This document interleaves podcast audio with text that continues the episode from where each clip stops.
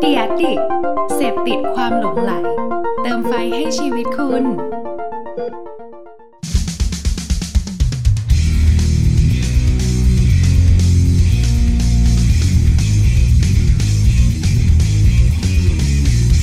Say something พูดอะไรบางสิ่งที่ให้คุณได้คิดตาม สวัสดีครับ ยินดีต้อนรับเข้าสู่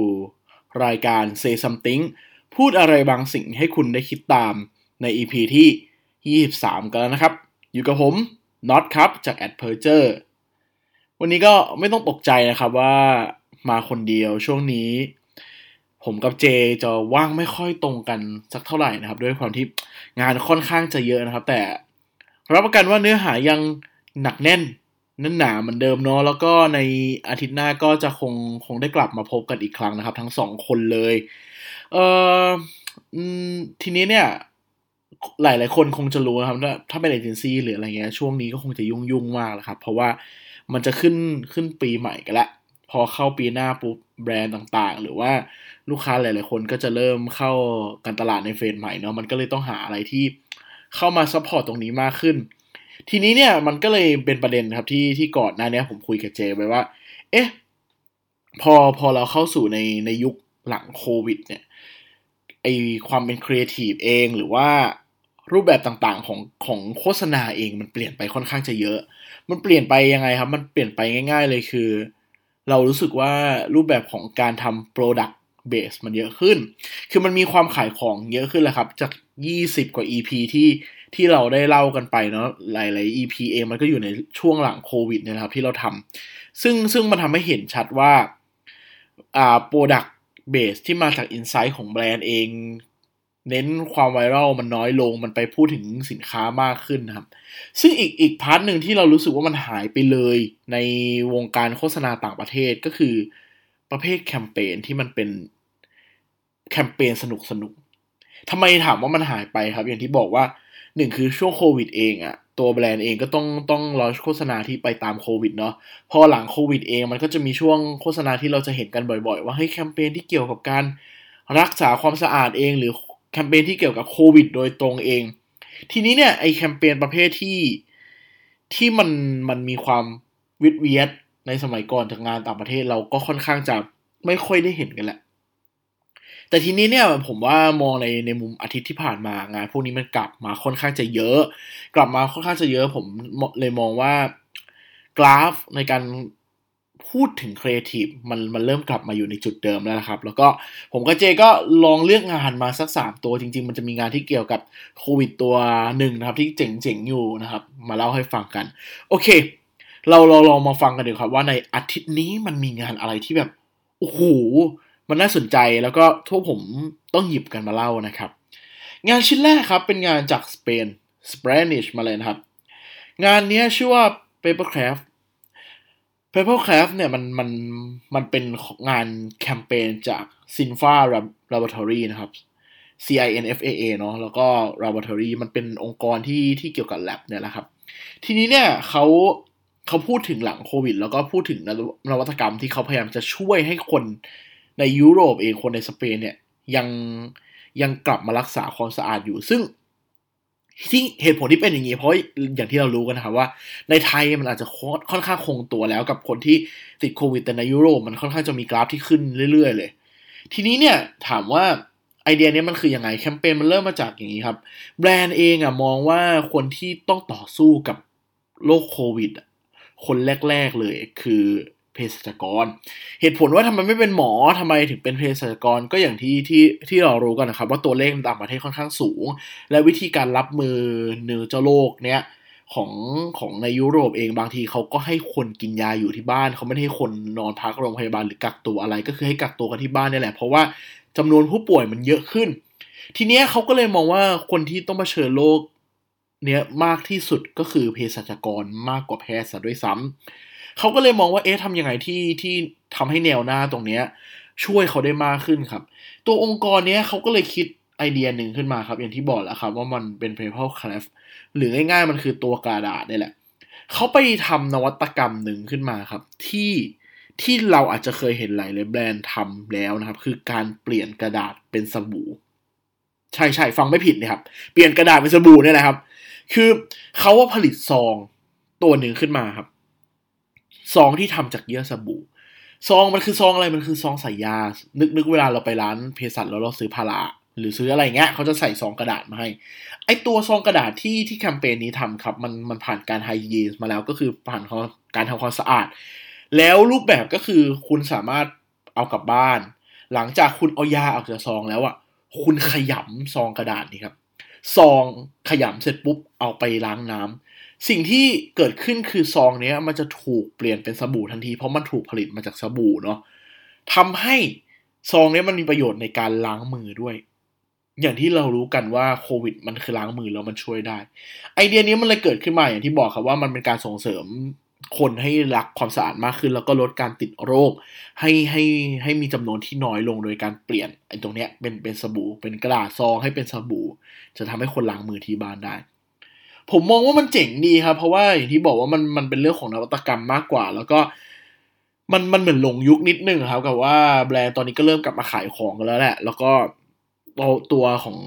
ไอเดียนี้มันยังพูดถึงโควิดอยู่ แล้วก็เป็นเรื่องที่ดีครับที่ที่เป็นเรื่องทำง่าย ๆ แล้วก็ทำได้กันทุกคนนะครับ ก็เป็นเคสหนึ่งที่น่าสนใจ อยากให้ลองไปไปดูกันเดี๋ยวผมแปะลิงก์ไว้ให้เหมือนเดิมนะครับ ว่าลองเข้าไปดูกันว่าเคสแบบนี้มันมีที่ไปที่มาที่ไปยังไงเนาะโอเค มาถึงงานที่สองครับ งานนี้เป็นงานจากฝรั่งเศส ฝรั่งเศสตัวนี้เป็นแบรนด์ชื่อว่า Nerf ถ้าใครรู้จัก Nerf มันคือปืนของเล่นเด็กเว้ย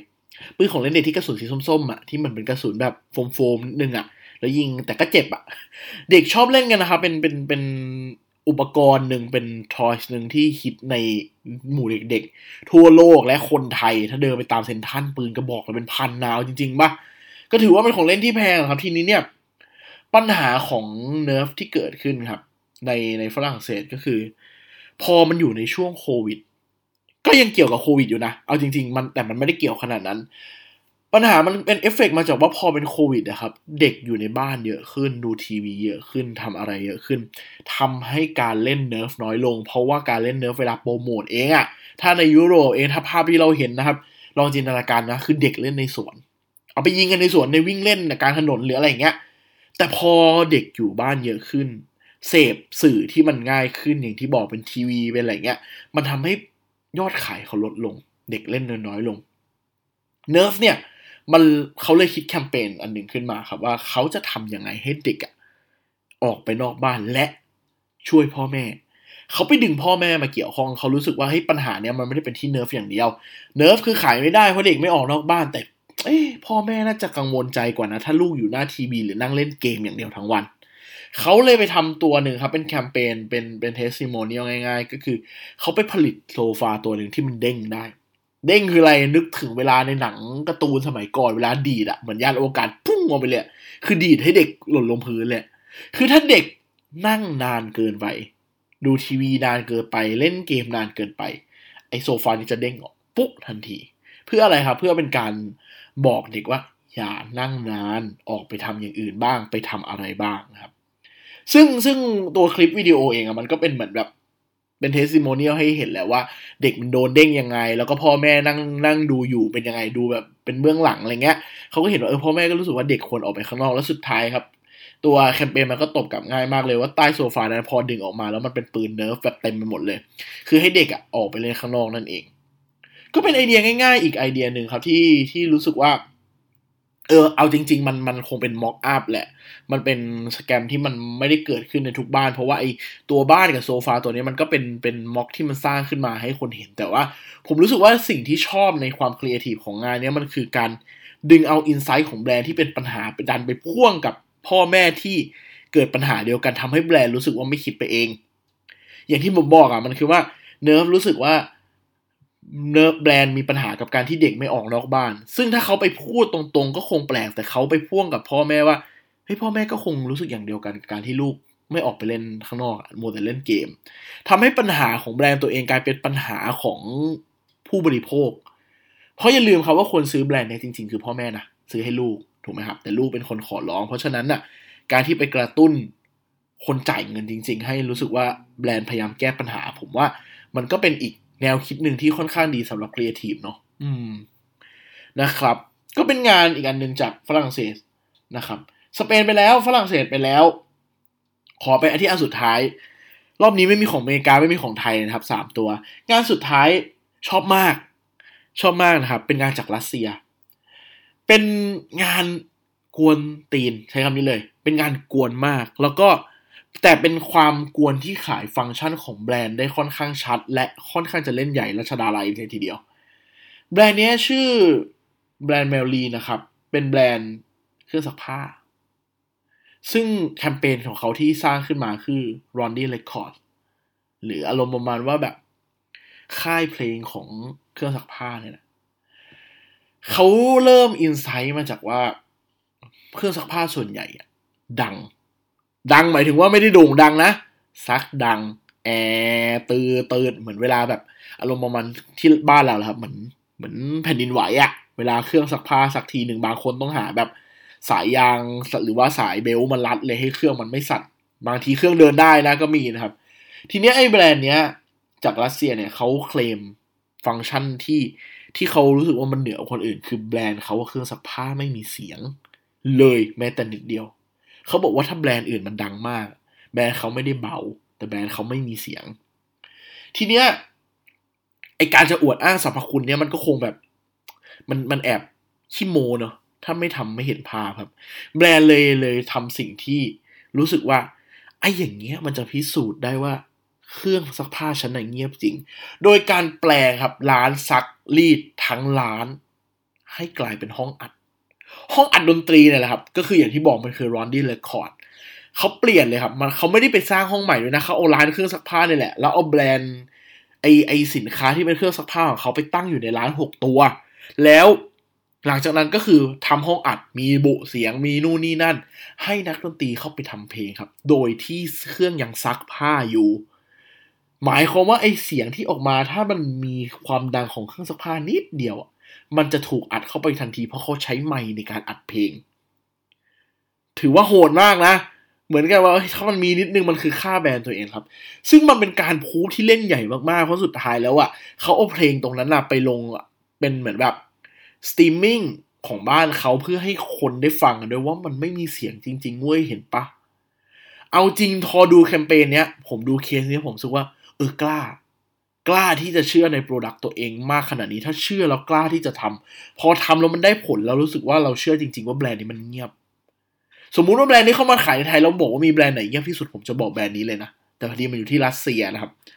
ก็รู้สึกว่าเป็นความ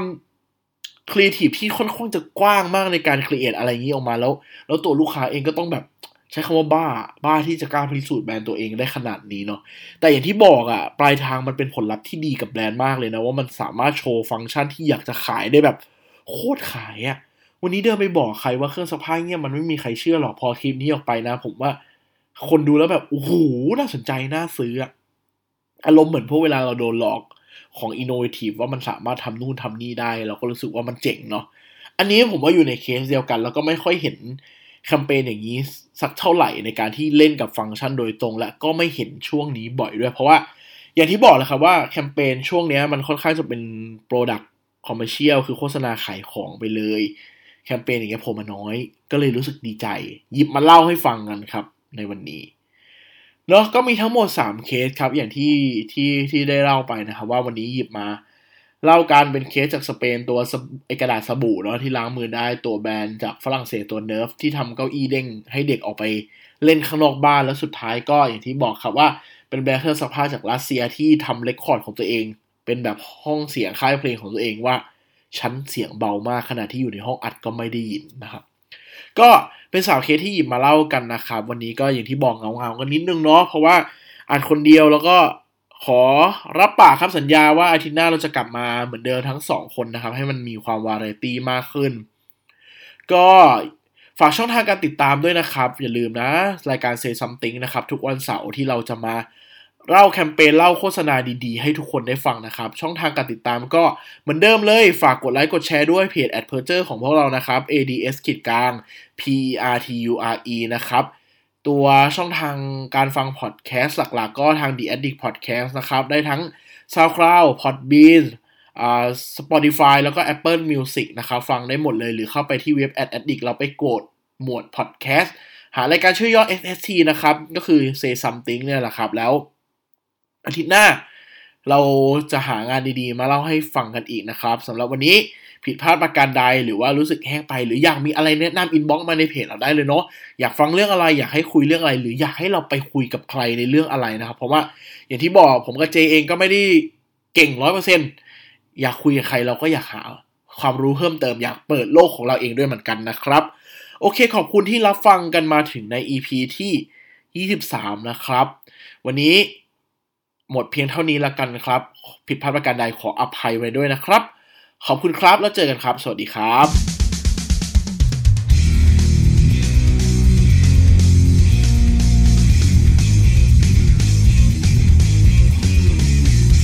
Say something พูดอะไรบางสิ่งที่ให้คุณได้คิดตาม